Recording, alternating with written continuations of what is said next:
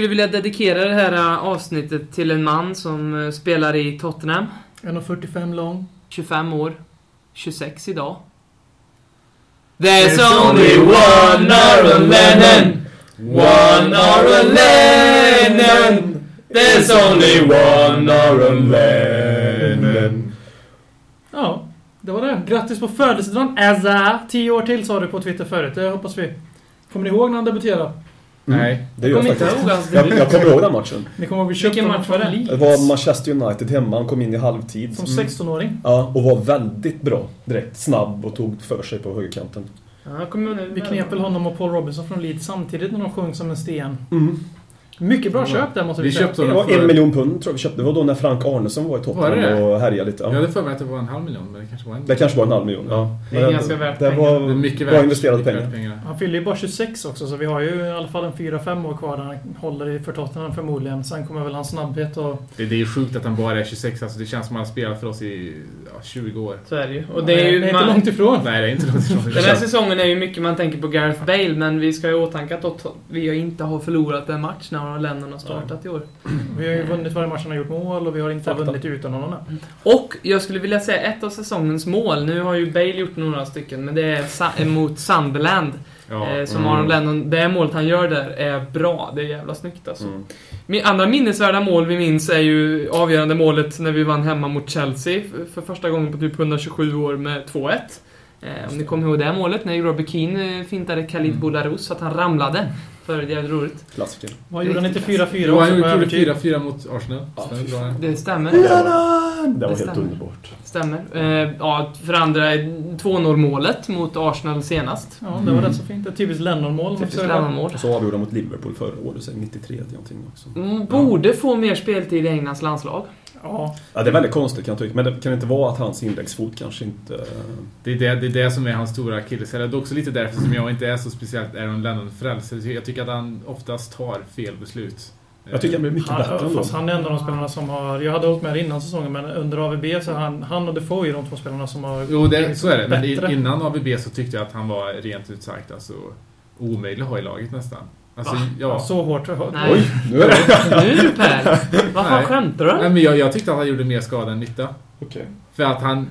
Jag menar, han, han liksom... Han, han vänder alltid åt fel håll där han har bollen. Alltså, Han han, gör- kommer in där. han Han, gör han, han, tar så oerhört många felbeslut. Han har liksom en gata att gå på. Då ska, nej, då vänder han om och så går han ner mot eh, kortsidan istället. Och så ska han fl- flippa in bollen där, men det kan han inte göra. Nu är han ju lite bättre på det här för att AVB har berättat för honom hur han ska springa. Men man kan fortfarande se inslag av det här. Men lite mer, lite mer rutin, eller inte mer rutin behöver han inte, men han blir lite äldre och tappar lite snabbhet som han gör varje säsong. Och så lite mer taktiskt driven och förhoppningsvis blir han mer, mer av en poängspelare då, för han har ju potential att göra väldigt mycket mer poäng än vad han gör. Det, det ändå konstigt tycker jag att han tillhör ändå toppskiktet av fotbollsspelare i världen och han har inte ens tränat. Han, han, han vägrar att träna sin vänsterfot. Det är många enfotade banditer i Han har en ganska rolig springstil också när jag tänkt på det. det kän- han, Han, håller alltid han har- tröjärmen och Lite springer. Lite Ni Jesper ser inte ni det, Blomqvist. men jag gör fett snyggt gör. Mm. Han, han springer väldigt med raka armar och sträckt kropp lite så här. Mm. Han har rakade ögonbryn i linje. För Ja. fartränder. Fortfarande. Mm. Fy fan. Ja, Ja, det, men det har de Lennon, han kommer undan med det. Nej, men jag tycker att det går emot lite hela Tottenham, Tottenhams image som fotbollsklubb när, när man... Att ha fartränder i ögonbrynen. Ja, det tycker jag. Det Men vi har ju ha. haft en dålig år med, med så här frisering. Vi har ju Wa- Walkers frilla och vi har Adebayors frilla och så har vi Lennons ögonbryn. Liksom det, det börjar bli vår identitet. Tyvärr. Då får vi tvätta bort den jävligt fort. Fula och viker ner och snabbt. Frisyr är en sak, man börjar jobba med ögonbryn när man är 26 Ja. år. Det är väl... På tal om fula så spelade ju Arsenal och Norwich i helgen och eh, ja, Jag hatar det Grant Holt. ja, eh, vi blev ju berövade en poäng höll jag på att säga. Det, Vi? det, var, det var ju så. Mm. Det var ju vår poäng där. När Mm. Arsenal poäng. fick världens billigaste straff. Jag vet, jag, jag vet inte om, om, jag tror han heter Mike Jones, han som dömde. Jag vet inte om det här är sant, men det var ju någon som spred på Twitter och jag till och med la upp det, men så tänkte jag på källa på det här.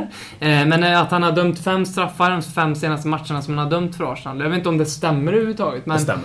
Det Det stämmer. stämmer? Ja, okej. Ja, då är det, är ju, det är ju sjukt. Eh, och vi har fått noll straffar den här säsongen. Eller Ja, ja. men det var inte så som jag skrev på Twitter också. att, Alltså, Arsenal har blivit liksom lika förutsägbara som Juventus under Modri. Och liksom... Det, det är någonting lurt med den där jävla Arsenal Jag skulle Eh. faktiskt jag skulle tillskriva det till deras... eh, Det enda de har kvar sin vinnarbana. Att de de fortfarande får lyckas slå skitlag och sånt till slut. Men de får ju straffar, de får straffar i varandra jävla de, match. lever, de, lever på sitt, de lever på sitt rykte som storklubb. Och eh, Mm. även om de inte är det längre så har de fortfarande ett, en uns av framgång i DNA tack vare Wenger. Och motståndarna tänker så Ja, när de möter dem också. Speciellt på När, Emirates. de, bara för att säga, när, vi, när, vi led, när vi leder med, eller ligger under med 1-0 mot Stoke med fem minuter kvar hemma. Då är Stoke tänker vi kan göra två. Ja. Medan mot Arsenal, shit vi måste ställa 10 man på mållinjen. Det, det är där skillnaden är ju. Mental fråga. Det är liksom bara, se, det är bara som att se liksom Barcelona när Messi kommer in. Hela laget lyfter sig. Det Ja, men alltså, Mm. det är inte för att Messi kanske var så bra. Inte för att prata Barcelona, men just det sättet som kan bli. Mm. På tal om eh, Arsenal här så de spelar ju idag också mot Everton. Mm. Ehm, och eh, vi Fellaini är väl tillbaka va? Ja, vi pratade lite om att det här är den matchen då Everton tar poäng av Arsenal. Så jag gick in och tittade lite historia. Eh, och den talar ju inte jättemycket för Everton om man Det säger är det så. laget Arsenal har slagit oftast i Premier League. Och gjort mest mål mot. Japp. Eh, Everton har inte vunnit de senaste fyra bortamatcherna och eh, Arsenal är obesegrad hemma eh, ganska, under en ganska lång period här nu. Eh, de elva senaste mötena mellan de här två klubben så har Arsenal inte förlorat. Så vi tippar på 1-0 Everton i första halvlek. Sen i 80 plus så gör Arsenal 2. Troligtvis.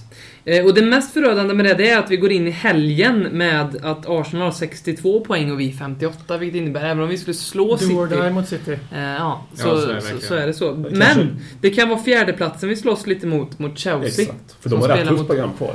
Ja, de har väldigt har de. mycket matcher framförallt på grund av Ja. att de satsar på Europa League. Och jag är fortfarande inne på Robins teori om att Chelsea kommer, eller Benitez kommer att prioritera Europa League för att det är en titel och lägga till på hans CV.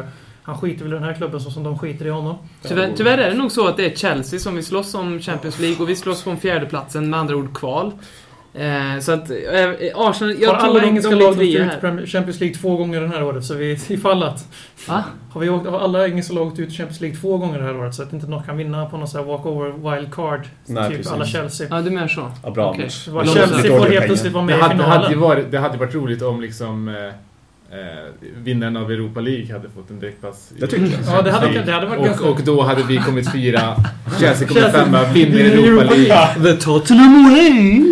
Eh, Men vad, vad tror vi om matchen mot City då? Det är som ni säger, det är ju do or die. Eh, Och efter att ha sett... Fan vilket jävla lag att möta Eh. do or die alltså. Efter att ha sett matchen mot Chelsea senast så kan jag säga att City är fan... Alltså ett motiverat City, det är ett övermäktigt Jag motstånd. tycker det är Premier Leagues bästa lag när de är Jag motiverade. förstår inte hur du kan ligga i så långt ner i skiten som du Ja. ändå gör. Var det inte bra att nu United vann mot Stoke senast? Så inte de Det var ännu mer jätte, vittring. jätte, Så det är- jättebra var det. Jag tror inte det spelar någon roll. Jag tror de vill vinna ändå. Det kanske de vill, men ändå, det kan ändå försvinna men det är den där- 2-3 procent den- utav den de där procenten alltså. Ja, de, alltså de är Det är inte till vår 15 nackdel i alla fall. Men sen, sen beror det på hur de ställer upp också. Jag menar, det känns som att de är lite mer benägna med att ställa upp med Aguero och Tevez tillsammans när det väl gäller någonting. Det Ja, gör de det inte nu. Och ställer de inte upp, alltså ställer de upp med Tevez och Aguero tillsammans, då har vi ingenting att hämta i den matchen. Om vi, om vi tittar lite grann, det är inte så mycket som talar för oss i den här matchen om man ska vara helt ärlig. Det är att vi får tillbaka Det brukar vara Bale och bra mot Lennon. City, förutom hemmamatchen i fjol. Precis, vi brukar vara bra mot City. Jag tycker vi, ja vi förlorade med 5-1 hemma förra året, men de två senaste matcherna så har vi varit riktigt nära på att vinna. Mm. Eh, Eller i alla fall ta 3-2 poäng. förlusten var ju ett rån att vi förlorade den matchen. Så det, Ja. Eh, Defoe en centimeter liksom ifrån och sen så får... trampar på Scott Parker mitt framför domaren. Och King drar en straff där. Så att vi har ju väldigt mycket revanschlust i, Ja. i kroppen. Se, Sen. senast också var vi inte så långt ifrån. De gjorde mål i 89 Mm. Så är det. Eh, Så är det. Men de är i bra form. De, de har slagit både United och- Chelsea eh, rätt, rätt nyligen, eh, City. Och framförallt så, så det som kan vara lite plus för oss att de spelar imorgon mot Wigan. Det lär de ju vinna, men att de... Ja, jag vet De inte. spelar imorgon och uh, satsar fullt mot oss för det är en prestigematch. Och Mm. vi kan ju alltså, vi kan ju fortfarande utmana dem lite. De kan ju fortfarande bli in, indraget i kriget om tredjeplatsen, inte för att jag tror de bryr sig om de blir två eller trea. Men Mm. Alltså, har vi en bra dag så kan vi väl slå City. Så, Ja, så, så, absolut, så omöjligt absolut. ska det inte vara. Sen beror det väl på lite grann om vissa spelare kommer tillbaka också. Jag har en... eh, så. Jag har Mm. en liten tanke så som jag skulle vilja se laget och ni får gärna ge lite, lite eh, feedback på det. Men jag, jag slängde ut frågan på Twitter. Couch coach svarade. Eh, att han skulle vilja se Huddleston i laget. Jag tänkte lite på det där. Får vi tillbaka Bale och Lennon, eh, vilket vi troligtvis får, och ha ett 4-3-3 med dem på topp. Eh, ha en, en central duo eh, med Parker, Huddleston och Dembele. Så har vi Parker som, som kan ta hand om de här lite mera smidiga spelarna. Vi har Huddleston. Anledningen till att jag skulle vilja se Huddleston, det har två anledningar. Dels långskotten. Mm. Och sen passningarna, vilket gör att vi blir lite mer flexibla i vårt spel.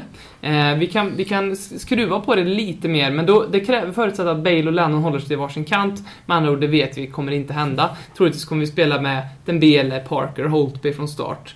Eventuellt Sigurdsson. Eh, Holtby? ja, det tror jag. Tror du det? Mm.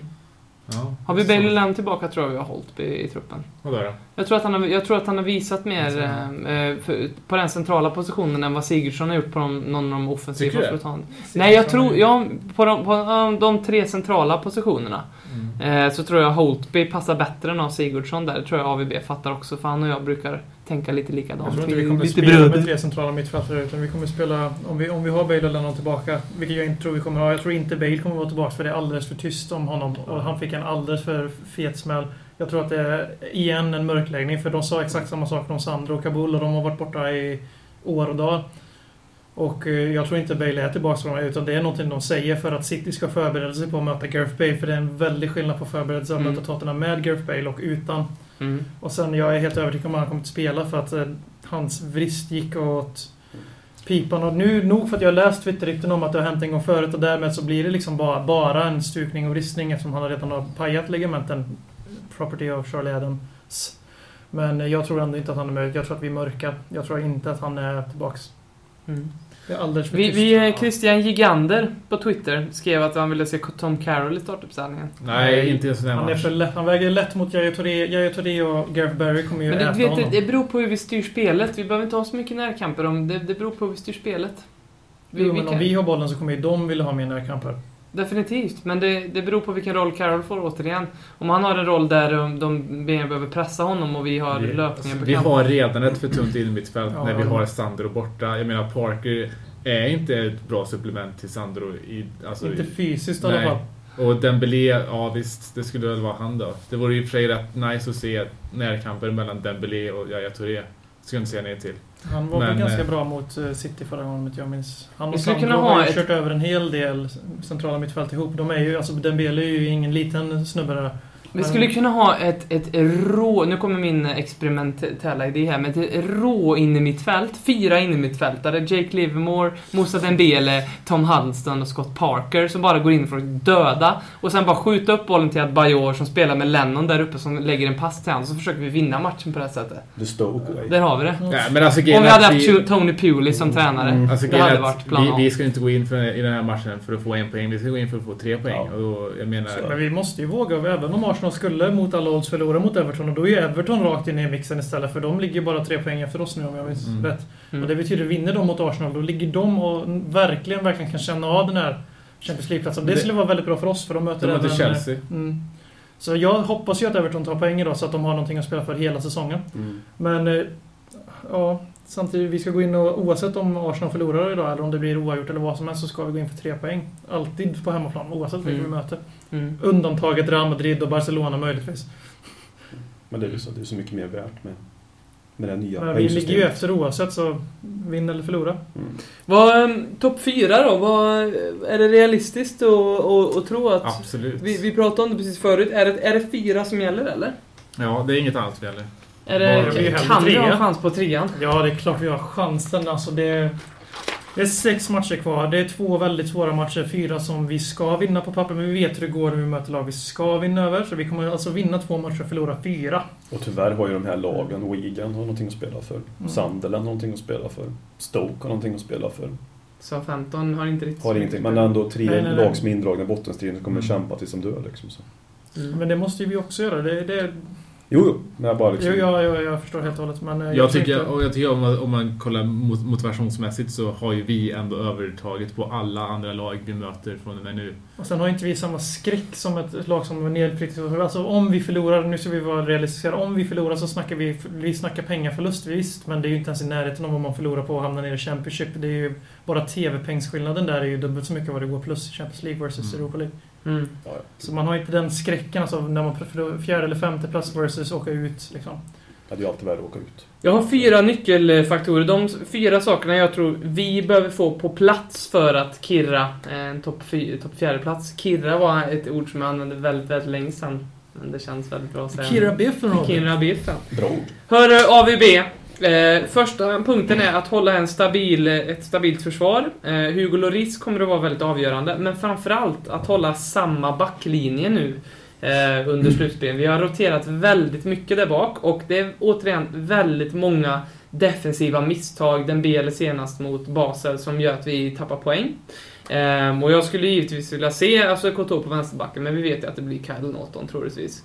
Uh, Vertongen... Eller Vertongen än Kyle Norton. Vertongen som central och, och Dawson uh, och Kyle Walker på, på högerbacken. Det är ju så jag vill se det. Men jag tror att en nyckel här kommer vara att hålla en stabil fjärdeplats.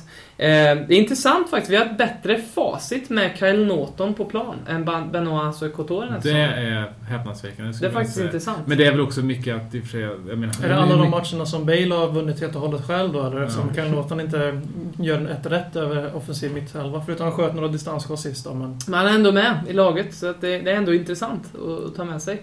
Eh, men för, alltså KTH kommer ju helt plötsligt inte kallas in i A-laget, så är det ju. Vi, vi tror ju inte på han längre där. Vi vill att han ska spela, men vi tror inte att AVB har något. Ja, ska vi ha en, liksom en kontinuerlig backlinje så tycker så jag... Så kommer det vara Norton som går före... Ja, tyvärr, men jag vill ju se Azure KTH där.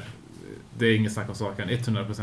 Nummer två är centrala innermittfältet. Där måste vi bli... Det, det, det måste shapas upp. Det handlar mer om individualisterna som måste... Ja, steppa upp helt enkelt. Absolut. Eh, Dembele behöver göra bättre matcher, ta mer initiativ framförallt. Parker, han behöver fortsätta vara Parker men släppa bollen lite, lite snabbare. Det är intressant om man skulle kunna få in eh, Holtby där också mer. Jag tycker det ser bra ut när han spelar där. Eh, så centrala mittfältet kommer vara, vara lite key. Vi har ju varit inne på det, men vi tror ju att Dembele har någon form av skada, är lite sliten och kommer bytas ut mot Carroll ganska regelbundet här nu mot, mot slutet. Ja, alltså jag håller ju med dig om det där, men sen så att, att, liksom att be Scott Parker släppa bollen tidigare är lite som att be Michelin-gubben att sluta vara tjock. Liksom det, kommer, det kommer aldrig gå. Vi, vi, får leva med att vi har Scott Parker i laget och att han inte kan släppa bollen. Däremot Tyvärr, så... jag älskar dig Scotty, men... Det är hans avsnitt idag också, för det är avsnitt 8, så var ja, lite det, snäll. Ja, förlåt. Var snäll nu Per, för fan. Men eh, jag tycker att Scott Parker har höjt sig de senaste matcherna när han har fått mm. den här väldigt, väldigt tydliga sopkvastrollen igen. Han spelar, nu spelar vi 4-1 igen som vi mm. gjorde i fjol. Nu, för resten av säsongen har vi spelat med 4-2-3-1 eller 4-3-3 beroende på man, hur man vill se fotboll. Mm. Men eh, nu känns det ganska tydligt att vi har eh, Parker som mittfältslibero. Mm. Mm. Och om, om, vi fortsätter ha honom som en defensiv mittfältare helt och hållet och så Dembele och Huddlestone. Jag tror på det för det är väldigt fysiskt starkt. Och vi mm. får det långa och det korta passningsspelet. För Dembele är underskattad på kortpassningar. Det är bara att det är inte sådär jättehotande passningar alltid. Mm. Så den Robins idealidé han hade från början där med de tre centralt skulle jag gå resten av matcherna den här säsongen. Huddleston har ju varit grym med sin inhopp och han har ju legat bakom mål båda gångerna. Faktiskt beredd att ge Tom Huddleston en chans nu. Ah, ja, det skulle vara intressant att se honom match. Ha, ha, Kommer ni ihåg drömmålet han gjorde mot City för några säsonger sedan? Det var typ senaste målet han gjorde. det var typ bättre än senast. Det var, ja, borta. Ja, riktigt hårt skruvat skott lågt. Men, men jag ska bara flika in och säga med att om det är så att Bale inte spelar då 100% vill jag se Tom Hudson i laget. Ja.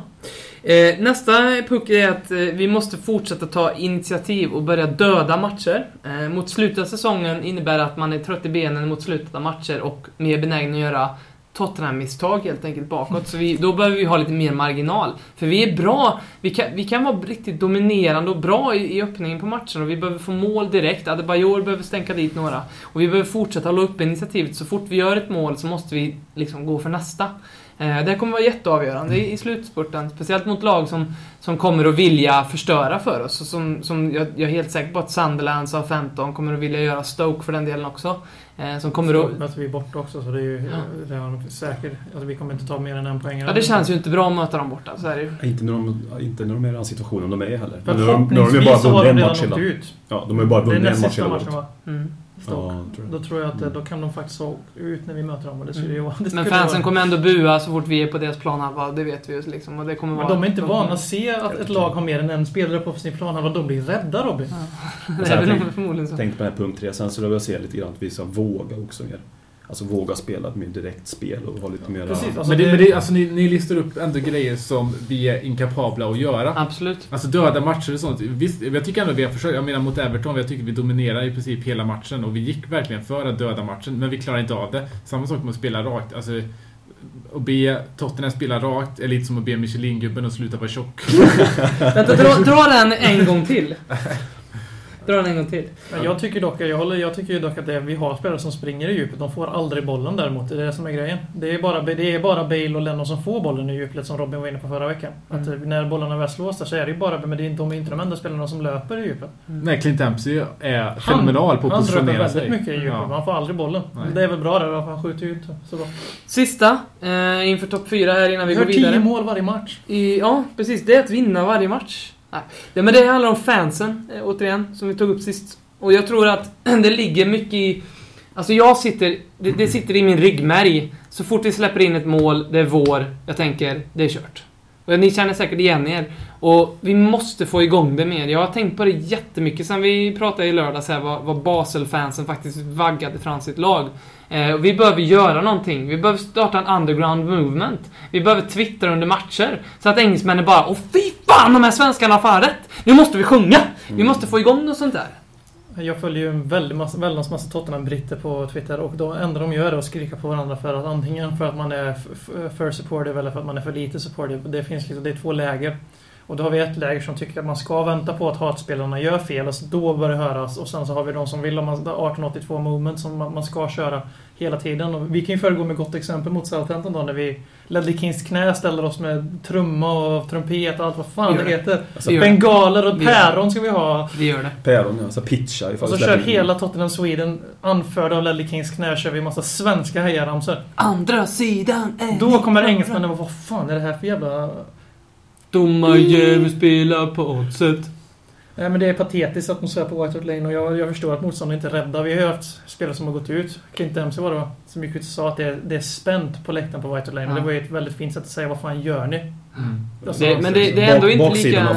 Det är inte lika illa som det är på, på Emirates, tack och lov. Nej, men det är det är fan bara inte dött. långt ifrån alltså. Mm. Men det, alltså, ja, det beror på. Så var det säkert inte. Så var det inte riktigt på Highbury. Även om det var Library, även där körde vi ännu sen. Men det har ju att fått en ny arena som är jättestor och inte byggd för att spela Lite fotboll Friends på. Arena-symptom. Ja, den är ju riktigt bedrövlig. Hörni, är vi klara med del 1 av programmet? Yes. Ska vi tippa matchen och se vem som jinxar den här gången? Ja. 700 till, 700-0 till City. Så jag- Ja, vad säger du Ben? 3-1 till City. Vårt försvar blir söndersprungna. 2-1 Tottenham. Kört. Vad säger du Hockman? 700-0 till City. Mm. 700 jag, jag säger, jag säger um, 4-2 till oss. Jag tror vi förlorar med 2-1.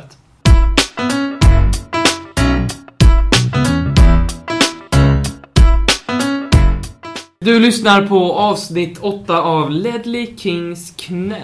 Som Och finns på Facebook. vi, du skulle säga något coolt där Per. Gmail! Twitter! Eh, har ni Google Plus eller? Ja, fan, ja, Nej. fan. Jo. Jo, det. Hörni, eh, det är inte varje... vi- Vi glömde fråga lite vad ni har gjort i veckan. Det var ju bara några dagar sedan det sågs. Men! Vi har ju alla här Kissat fått den äran att skriva upp oss på ett möte med Ledley King den 27 april. Vem? Det känns Ledley. King? Det tycker jag att ni andra ska kolla upp också. Det är Tottenham Sweden som arrangerar ett, eh, vad ska man kalla det för, träff Ja. med eh, Ledley King liksom i Stockholm. Gud. Man kan säga så här att det, det är lite av... eh, Vad, vad gör man till Mecka när man, man, man, man, går Man, dit? man går. Man Men går det heter någonting. Ja, men man, man va- vallfärdar. Pilgrimsfärd En, pil, en vall, vallfärd. Så vi ska börja gå snart. Vi undrar ju bara om Ledley King kan ta lite liksom, illa upp. Hello, we have a podcast, it's named after your knee. It's Ledley Kings knee och så får vi varsin flaska i huvudet sen och så har vi ett minne för livet. Nästa avsnitt kommer ju, då kommer ni höra så här: You're Ledley King and you're listening to Ledley Kings knee. Eller you're listening to my knee. det- Nästa avsnitt var det inte, men teoretiskt sett om Ledley King skulle slå dig i huvudet med en flaska, Robin, skulle du stämma honom då? Ja.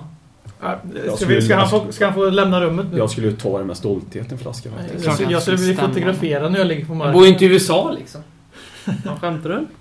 Ja, ehm, nej men eh, mina gyllene gossar. Eh, vi skulle prata framtid. Eh, och Livi. Eh, vad, vad, vad... i Håkman får öppna. Han älskar ju Levy. David Levy. David. David Hans son Levy. eh, är lite snygg också. Han sitter på läktaren. Den- Gillar du han eller? Jag har aldrig sett hans son faktiskt. Men han är ju filmar ju på varje match. Jag Filmar. honom. Är han också skallig eller? Han har också suttit bakom den här skottsäkra lilla plexibiten framför Levis platser. Ja, jag har suttit där men jag kom, tänkte inte på att det var play. Hans fru är inte heller snygg tycker jag. Jag har inte sett En liten fyrkant på typ 20 kvadrat. Nej, fast Säger väl en 20 hel del om. Livis hybris då. Det är någon som kommer stå uppe med den där tuppen där och skjuta med, med, med sniper rifle någon dag. När, han har typ värvat Team Tiny en andra gång. Jag gillar Timmy Tine. Han skrev Ja. nytt kontrakt med Adebayor med löneförökning. Vad, Ja, alltså, vad har du att säga? Vad har du att säga Det har de säger om livet. Alltså livet gör väldigt mycket gott och har gjort väldigt mycket gott för klubben. För det är bara att titta på vad vi var innan han kom runt 01-02 där och vart vi är nu. Men med tiden som har gått också har han liksom fått, som jag har sett, lite hybris. Och tagit nästan en för stor roll i klubben och tagit på sig ansvar som inte han borde ta på sig. Men tror du att det kan vara så att managern väljer lite hur mycket han vill vara inblandad? Vi vet ju att Redknapp var ju, bestyrde ju väldigt mycket om vilka värvningar han ville ja, det- göra. Ja, men jag tycker inte att en manager ska, ska ha så väldigt mycket med nyförvärv att göra. Jag tycker naturligtvis att en manager ska ha en dialog med, den, med en kille till. Men den killen som ska ha en dialog med och bestämma nyförvärv ska inte vara, det, ska inte vara Livi. Utan det ska vara en sportchef som vill ta tag i klubben. Som Som, har det kontaktnätet, som har det... Som inte är Den kunskapen. med ekonomin. Ja, men du bara titta på alla nyförvärv vi har gjort. Alltså hur lång tid det tar. Det tog tio veckor för oss att värva Fertongen ungefär. Va? Mm. Korta drag. Eh, Loris eh, tog det väl också någon liknande med. Och det, Det oftast vad jag tror rör det sig inte om eh, att han har lyckats få ner prissumman till 8-9 miljoner pund. Utan det kan röra sig, han kan, han kan säkert vara stående med en halv miljon pund eller någonting. Lorids, eh, eller eh, Lyons eh, ordförande sa att det var den värsta förhandlingen han har haft i hela sin karriär. Mm. Och då ska Men vi också veta att Han har varit i Lyons, 20-25 år i Lyon. då ska vi också veta att Lyons dito är oerhört hård Ja, och han själv. han hade varit med om det värre. Och det är väl bra att han står på sig, men det, det hämmar oss också. Det är bara att titta våra, våra ligastarter de senaste åren. Att vi, vi har ju inte stått med ett färdigt lag i eh, 15 och 16 augusti, utan vi har ju de två, tre, två, tre första matcherna har vi nästan per automatik hamnat på minuspoäng. Det är bara titta på, vi haft. titta på United som oftast gör sina värvningar så att de är klara, så att de kommer in i juli direkt Ja. transferfönstret Zaha, Försäsongen är inte oviktig liksom. Det är, ju- det är en av de största anledningarna till att Adebayor har varit så värdelös och det är jag helt övertygad Ja, ja. om. Att han Mm. inte var med. Och Och det den- var ju inte bara Levis fel. Är, är, det värt att, är det värt att vänta? Eh, Som med Modric till exempel. Men det är ju bra att man liksom visar ett exempel. Det kan visa bra signaler till andra spelare också. Jag förstår också det. Men det var ju samma med Berbatov också. Att är det värt att vänta de här extra 20 dagarna för att få de här 2,5 miljoner punden extra? Det, är liksom det, det drabbar oss. Det kan ju kosta oss faktiskt en Champions League-plats. Men det är det som, alltså om du kollar på en klubb som Everton, då kostar inte de så mycket pengar egentligen och försöka dra ut på det lite för att tjäna 2 miljoner pund. Men i vårt fall, som är, liksom allt som oftast ligger ungefär kanske mellan en till fyra poäng ifrån en Champions League-plats, då blir de här extra fyra veckorna, eller vad det är, de extra två miljoner punden blir oerhört dyrbara i Nej, slutändan. men men exakt. så du säger egentligen att det är att du vill ha en sportchef? det, det här, det här som, får, som, får, som får makten också. För jag är ju rädd för att om vi har en sportchef, då, då tror jag även att Livi ändå kommer vara med där och lägga sig i. Han kommer inte kunna släppa Men det- kontrollen för han har suttit för länge nu. Nästan. Vi måste, och det vi pratade om, vår förra podcast, vi pratade om att det kanske kommer komma in några, några andra. Alltså Håkman, ursäkta men du har ett hårstrå som sticker ut från hakan, andra sidan. Så. Fan, raka det bättre. Ja. Ja, men, Eh, Men, men alltså, vi diskuterar om Det är det ett ganska bra sätt att bara liksom Ja, så- och bara trycka ner det i mark och sen ta över diskussionen. Ja. Det är bra Ja, för jag, jag, vi, vi diskuterade det här för några veckor sedan. Ganska ingående också. Men det, alltså, sportchef är ju vad vi behöver. Men alltså, jag, jag, jag tror att Livi vet om det och jag tror bara att han är, är liksom väldigt pedantisk med vem han väljer i den här rollen. Mm. Jag tror det är det. Men Han får ju, I mitt fall får han ju väldigt mycket mer ros än ris. Vi har värvat fantastiska spelare till fantastiska pris mycket nu sen vi... Han vi gick ju på en riktigt fet mina med Darren Bent och David Bentley och sen dess har han lärt sig tycker jag väldigt. Mm. Men han visst, Men- just i de här fallen där vi sitter som Adebayor, det tog ju hela sommaren för att vi skulle få betala 5 miljoner pund istället för var det 6 eller en halv direkt. Så, så satt han och bråkade till City ända tills de bestämde sig för att betala lika mycket i lön som vi gör nästan. Mm. Och, och att vi, eller om de betalar bonusen, något sånt där var det. Vad kan hans tålamod vara? Förlåt Alexander, du har en finne där som du behöver klämma på så att jag tar över här. Eh, det, men eh, vad, vad kan hans tålamod med AVB vara? Vad, om, om vi slutar femma? Jag tror tror du? inte en chans att de sparkar honom för vi slutar femma. Men kan, Då- kan AVB gå till Real Madrid? Nej, men, nej, men dock, dock så är- har det ju florerat rätt mycket rykten ja, sen egentligen ja, i vintras om att relationen de två emellan är väldigt spänd. Sen har ju det dementerats liksom, offentligt av personer nära klubben men ryktena har ändå liksom, de aldrig riktigt dött av. Det, det har varit att, att, att AVB har varit lite divig i det här att han ändå har försökt velat ta den här rollen som, som Livi gärna vill ha själv. Mm. Och det är klart att det, det kanske...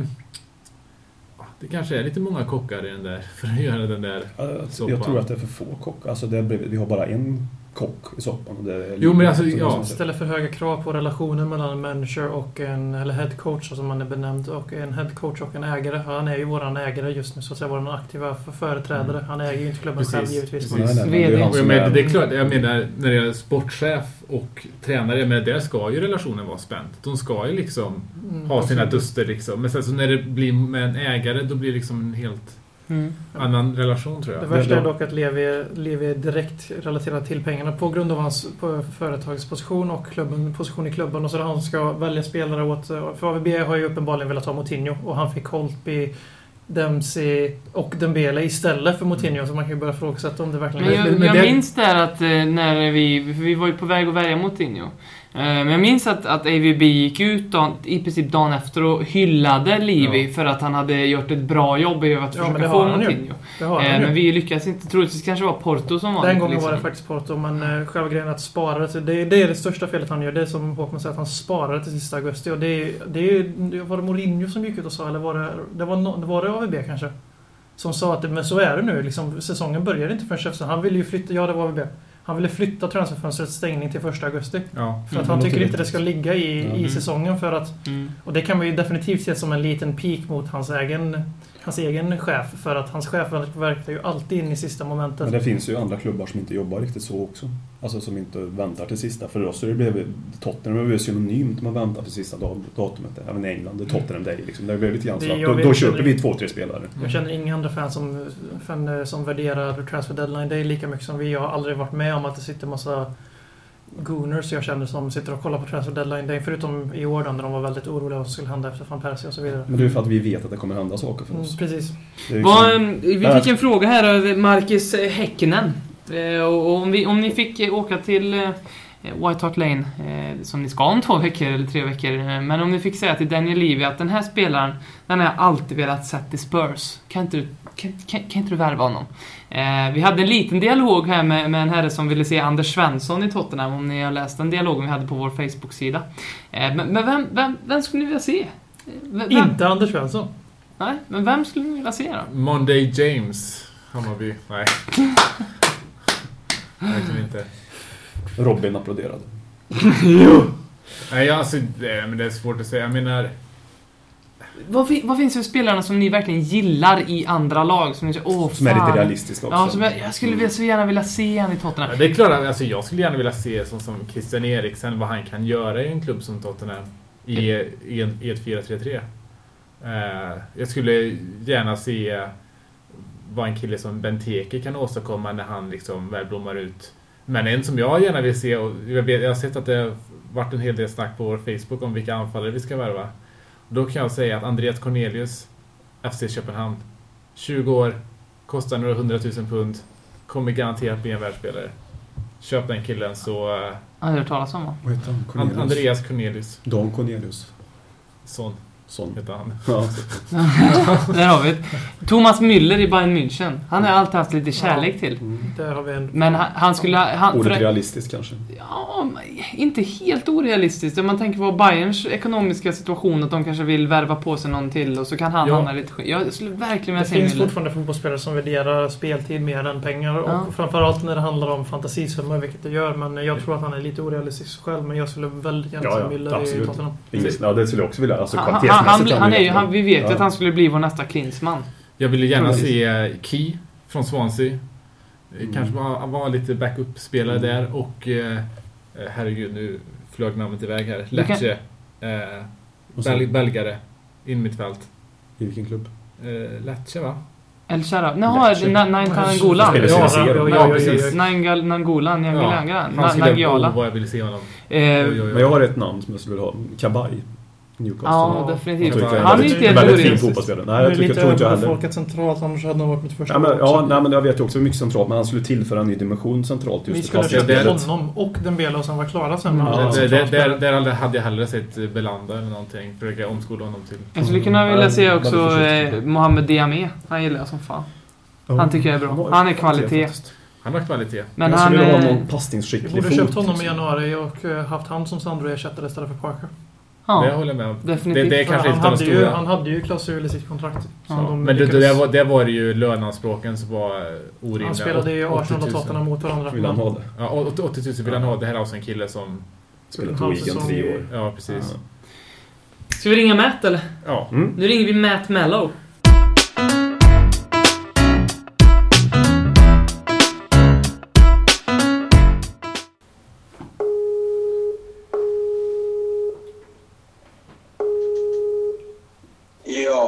Tjena Matt!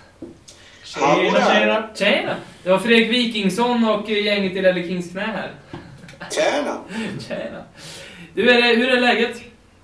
Du, det är mycket bra. Jag har stressat eh, tillbaka hem till den tysta, lugna vrån här från jobbet för att eh, få lite lugn och ro. Det heter att det låter härligt. Vad, vad jobbar du med? Jag gör, eh, jag gör tv-program och jobbar med um, diverse olika program. Jag är musikredaktör och bokar artister till tv-program i min huvudsakliga syssla. Mäktigt. Vem är den största kändisen som du har träffat in real life på grund av ditt jobb? Um, oh, det var en svår fråga faktiskt. Man kan säga så här, jag bokade ju Lady Gaga till ett tv-program 2008 och nu så här i efterhand är väl hon en av de största. Ja, jag förstår att du inte vill lägga en subjektiv värdering i vad du tycker är störst, utan, men jag förstår.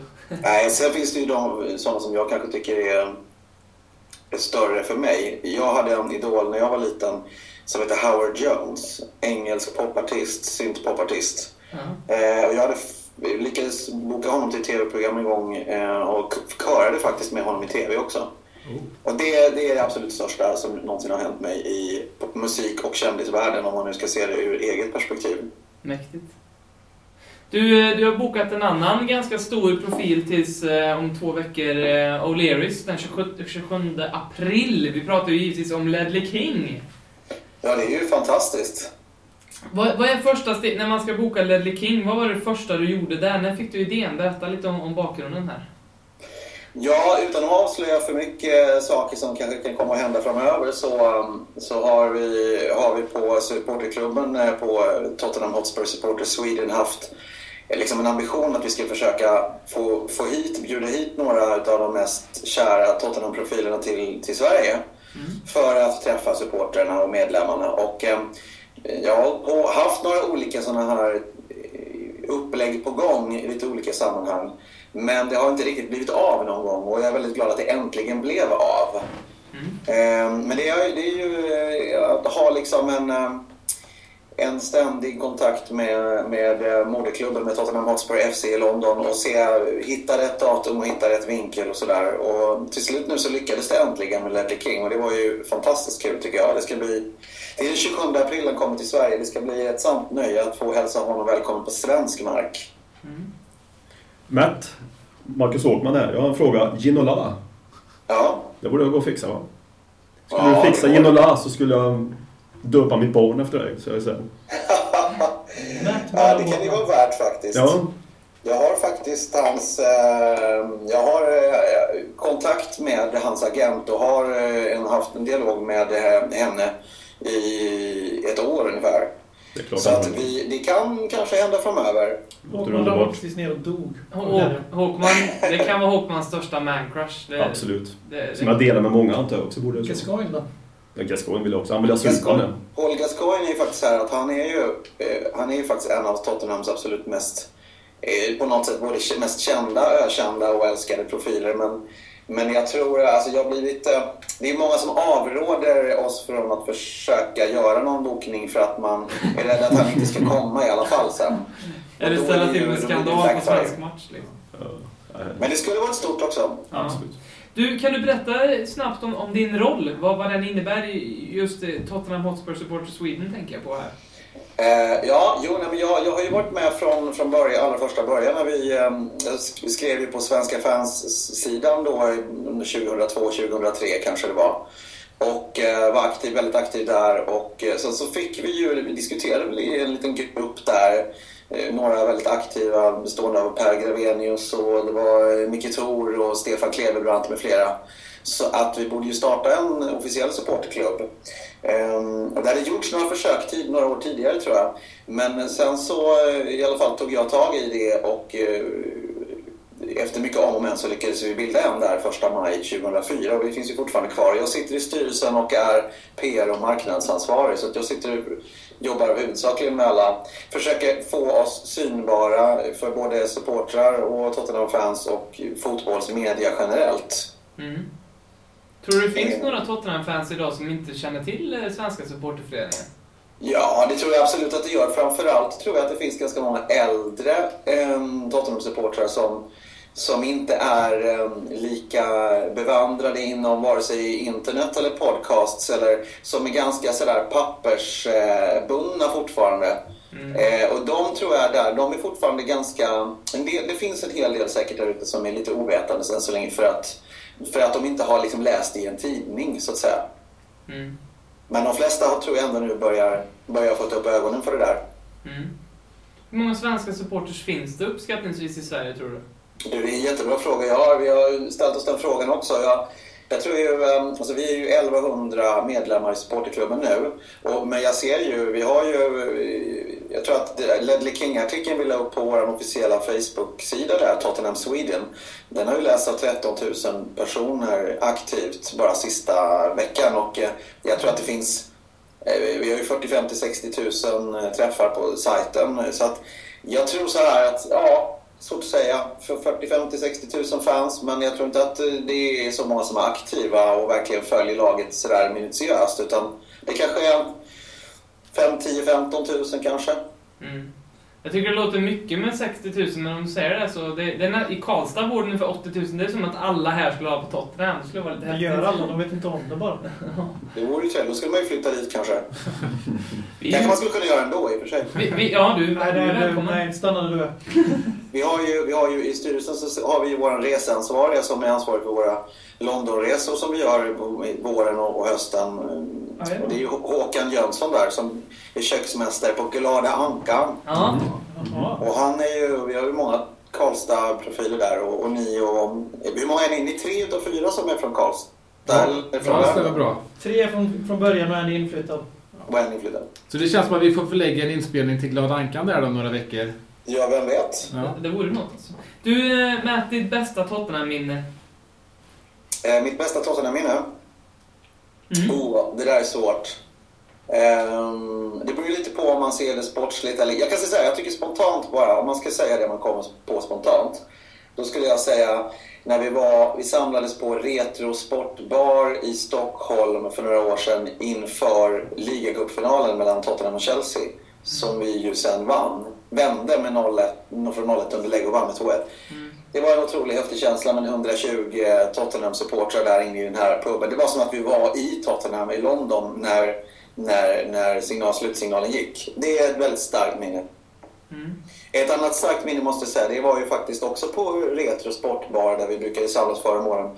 När vi vann mot, borta mot Manchester City med 1-0 efter ett nickmål av Peter Crouch där i 82 minuten eller någonting. Och jag jag var så otroligt fruktansvärt nervvraksnervös och vi höll på mycket med jinxar och anti-jinxar på den tiden. Så jag gick in till baren och beställde 70 shots till alla som var där. Med 10 minuter kvar bara för att anti-jinxa alltihop. Och det gick ju skitbra. Hur var dyrt i längden liksom? Nej, det går ju inte att hålla på sådär så vi la ner det sen. vad säger du om, om dagens eh, Tottenham då? Hur, hur, eh, vad, vad vill du säga till AVB?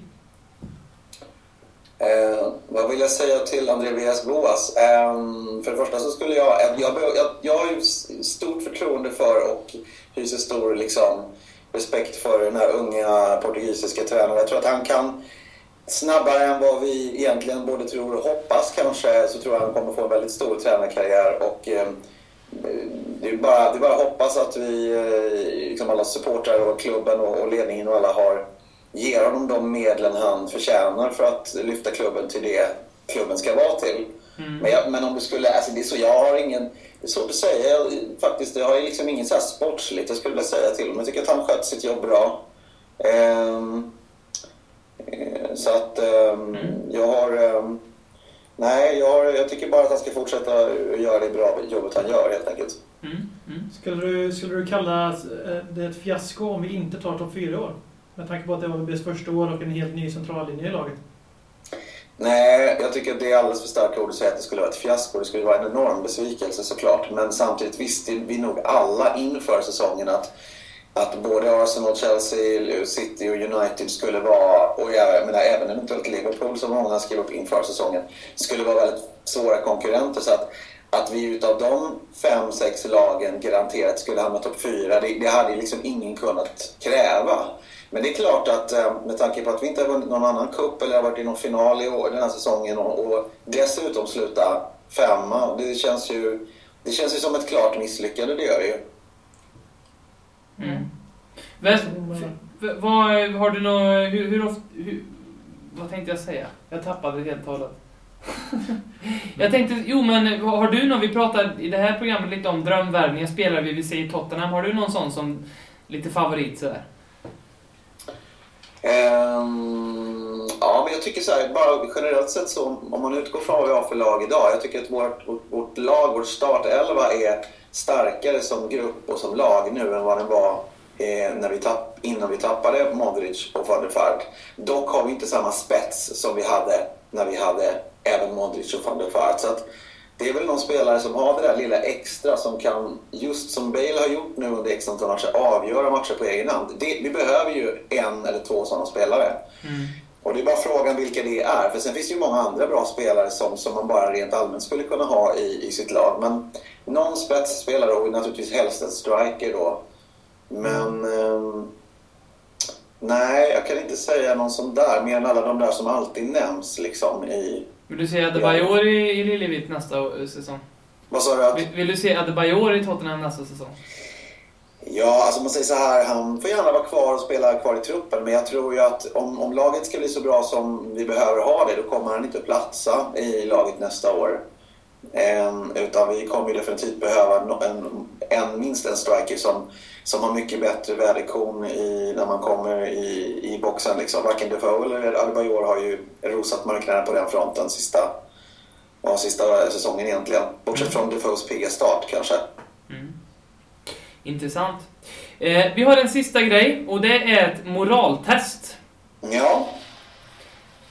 Och då är det så här att du får välja här ett, ett scenario eh, som jag eh, kommer måla upp för dig. Eh, och det visa lite grann på, på vad för typ av Tottenham-supporter du faktiskt är här, Matt.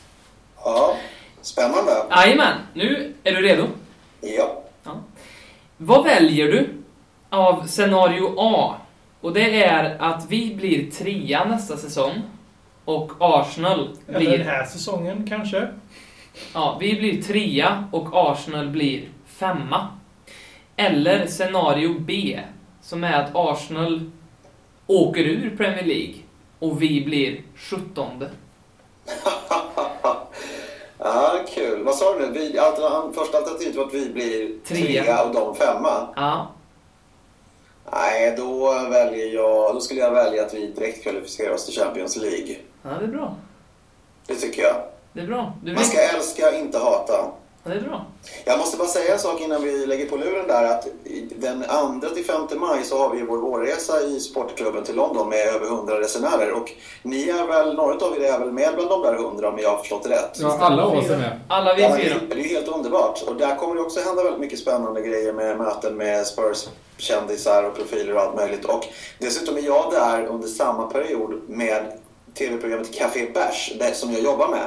Oj, oj, oj. Vi, jag har med mig mina fyra bayern profiler och vi ska göra massa hyss i London under de där dagarna eh, för kommande program. Ja, vad roligt. Eh, så att vi, vi, vi, om inte förr så kommer vi ses i London med eh, förmodligen med hälsningsfrasen Tjena! Tjena! Tjena! Tjena! Håkman, det här är ju din nya idol måste det här vara. Ja, jag är ju Hammarbyare också. Så det, ja. Det blir, det, det, blir någon form av livsmål för oss att försöka vara med i det programmet på något hörn. Gnälla till oss där på fyllan, att vi får bara springa in och säga China. Vi, vi kanske ska spela in på, på Bricklayers Arms pub så att vi kan återkomma till det. Det vore kul om ni är med. Ja, det vore ja. jätteroligt. Du, eh, intressant och roligt att prata med dig. Eh, inspirerande för den delen också. Vi ses väl i slutet på april här. Eh, om jag inte minns, du, du med, med Ledley King? Lördagen den 27 april på O'Learys eh, Norrtull i Stockholm kommer Ledley King att vara på plats. Yes. Mäktigt. Vi måste ju bara alltså, flika in med att alltså, tacka och alla Tottenham-supportrars vägnar för det. Det är ett oerhört, alltså, liksom stort engagemang. Det är liksom, jag, jag, jag finner inte ens ord. Liksom, att är man troende så är det som att träffa Gud. Det är som att träffa Gud. Det ska ha ett oerhört stort tack för det. det är liksom, ni är större än gudar för oss just nu. Ja, tack så mycket. Tack för övrigt för era fantastiska eh, podcastinitiativ. Det är otroligt bra att vi breddar eh, liksom på alla plattformar i Sverige. Ja. Så keep up the good work och vi ses i Stockholm med, tillsammans med Ledley King för lite oförglömliga samtal. Absolut. Det gör vi. Tack så, Tack så mycket. Tjena! Tjena! Tjena.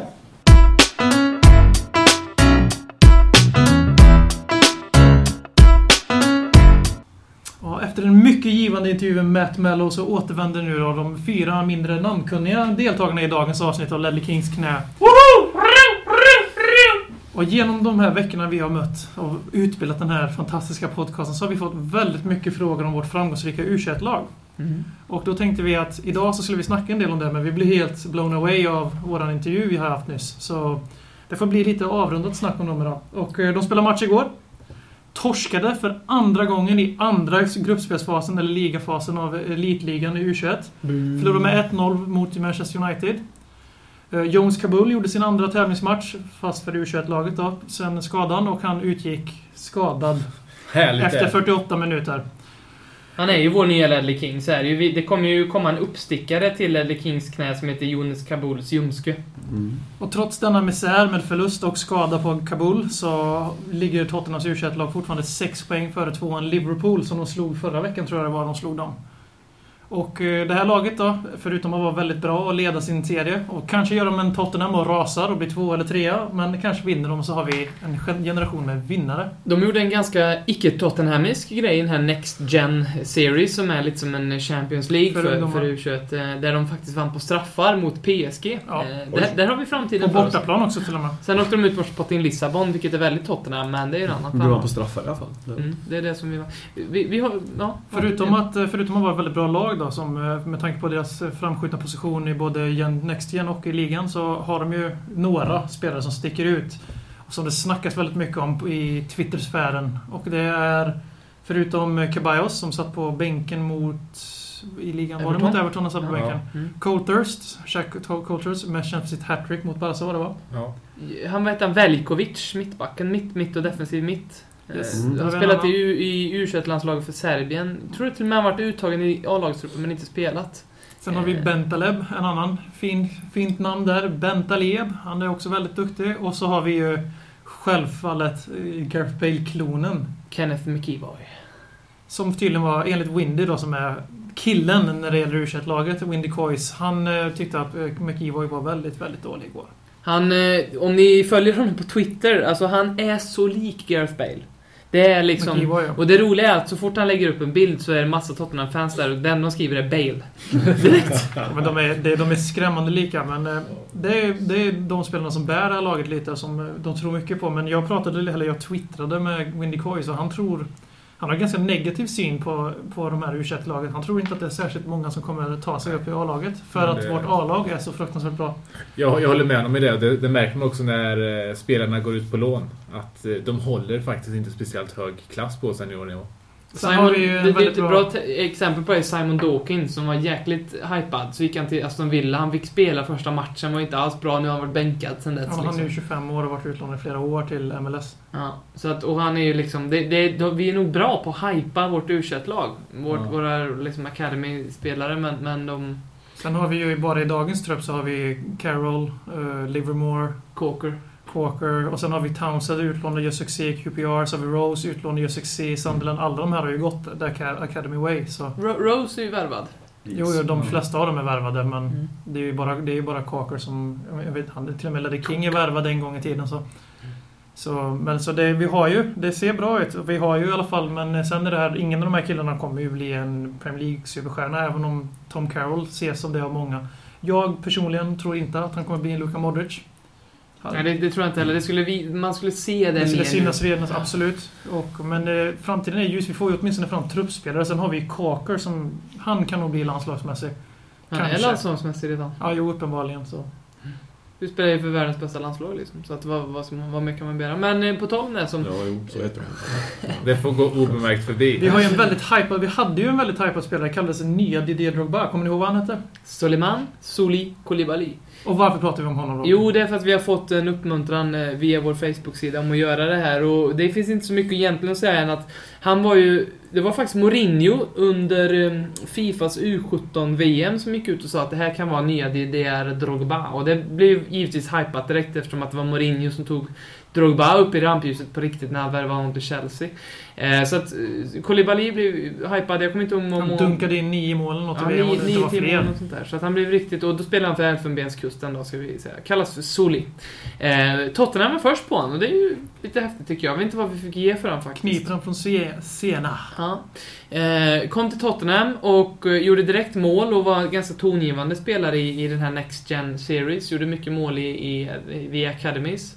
Eh, men sen så, så fick han hemlängtan, eh, vad vi förstår det, och blev alltså inför den här säsongen utlånad till Grossetto.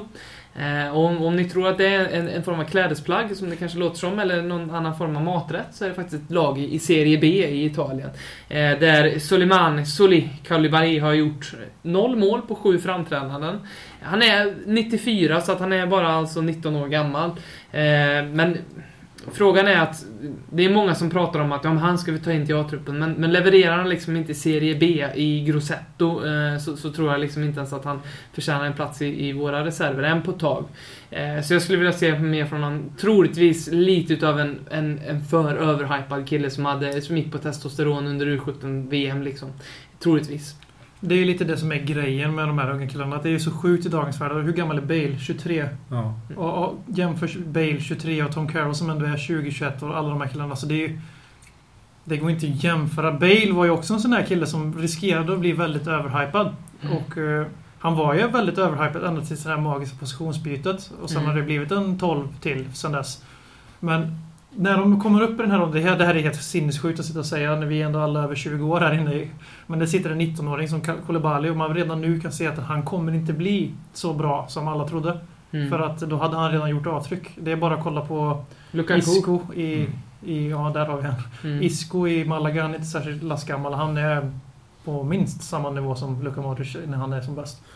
Och det här stärker ju bara tesen att våra spelare tyvärr inte gör så bra ifrån sig när de väl får de här äh, senior... äh, Eller Förutom på Townsend och. Rose då, men de Ja, är men de redan- är, de är liksom undantagen, skulle de, jag är, vilja de säga. är ju också etablerade. De har ju spelat ett antal år Ja, på seniornivå. precis. Och det är så, alltså vårt u lag de, de håller bra klass i sin åldersgrupp om man säger så. Men inte så mycket mer. Jag ser tyvärr inte så mycket potential i dem. Det är jättekul att vi har lag i klubben som vinner titlar för oss, men... eh, Jag tror också det handlar mycket om att vi är duktiga på eh, den nivån, att coacha våra spelare Mm. och sätta ihop Och ett nya lag. träningscentret.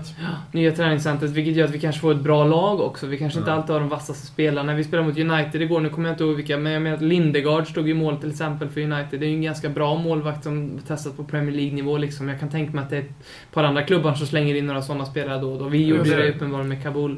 Så att... eh, De får använda tre överåriga som är OS. Och vi har ju haft... Scott Parker har spelat u den här säsongen och Mm. Kabul har gjort det. Sen är det säkert fler. Men det är inte så ofta man hittar de här riktiga guldkornen i sin egen akademi heller. Nej, men det de är bara väldigt har, sällan det kommer bara upp en fem sån. truppspelare som vi just nu har. De Ja, det vi är hade godkänt. hämtat tillbaka Ja. ja. också. Det är menar, ju fantastiskt är jag bara liksom bara för att... Titta på Arsenal, hur många har de? Ja, de, Noll. ja, de har ju Randonen bara, men annars har de väl ingen. Nej.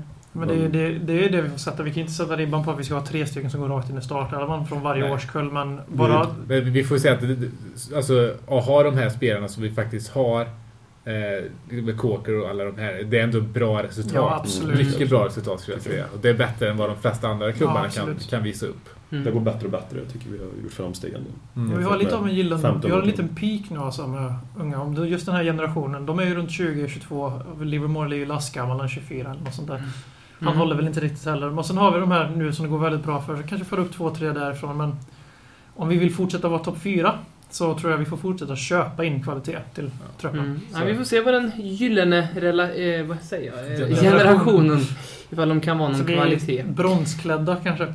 Men eh, det jag skulle säga här nu som, som avslutande ord här är att eh, man kan ju se de här u matcherna det, Vi spelar ju mot Arsenal härnäst eh, och vad jag förstått här så är det gratis inträde. Eh, The Fighting Cock har ju, eh, som är den engelska, eh, vår lillebror, podcasten i... Motsvarigheten till Ja. Eh, precis. I, England, om Tottenham. Eh, de har ett initiativ, Love the Shirt, eh, som innebär egentligen att de har tröttnat lite på modern fotboll och går mycket på U21, U18-matcher. Eh, och står upp hela matchen, för det får man då. Och sjunger hela matchen, vilket är ett fantastiskt bra initiativ. De kör lite svensk läktarkultur helt enkelt. Ja, exakt. För, för lite, andra sidan är ni klara, kan jag känna. Och för lite päron som kastas in, men annars... Mm, De har ju faktiskt varit med på en del Europa League-matcher också. Det är ju Mm. det att det kommer ju inte hända i Premier League-matcherna för de får inte för klubben för att de vill inte reservera en hel sektion åt Mm. klack. För det säger en del om modern fotboll. Vi fick det i kuppen mot Coventry. Ja, det Vilket var positivt. Och Jättebra. Och det är första lilla babysteget mot att jag tror att vi, vi skulle kunna få se någonting sånt här framöver på White Hart Lane. Men ett tips till er eh, när ni reser till London. Kolla, nu är det bara två matcher kvar tror jag på säsongen för u Men laget kolla om de har någon match annars. Och, annars så finns det länkar på de vanliga eh, lagliga sidorna där man kan kolla på fotboll. I alla fall fanns det det igår. Vi ska säga, det var någon som skrev på vår Facebook-sajt som hade gjort detta och träffade, vad var det, Scott Parker någon, och Jake Livermore, Jake Livermore och Kyle. Norton eller något sånt där tror jag som var, var där och såg eh, på u Vilket visar en del. Yes, Och med det så är vi klara. Vi tackar för oss för den här veckan och som vanligt kan ni hitta oss på Facebook, Ledley Kings knä. Ni kan mejla oss på ledleykingsknas.gmail.com och numera finns vi även på Twitter. Och det är väl ett Soundcloud, Ja, iTunes, finns Svenska fans. Vi finns överallt. Vi är riktigt billiga. Ja. Lägg oss på rygg hör av er vad ni vill höra mer av i programmet. Om Vi- ni, om ni lyssnar på oss på iTunes kan ni gärna skriva lite recension där också så eh, når vi ut till eh, fler människor. Vi har nio recensioner där. Eh, åtta av dem är full pott och en av dem är, bara en stjärna. Så jag Så det var misstänker ett, Arsenal-fan ett då? Arsenal-fan Ja. där. Eh, Men vi eh, hörs igen Eller så var det Per efter förra veckan när Robin glömde att spela Vi ber så mycket om ursäkt för det. Men eh, vi ska väl inte ta upp mer av er tid nu utan vi Tack så mycket tackar och för oss. Tack grattis så Aaron Lennon. Kois! För fan.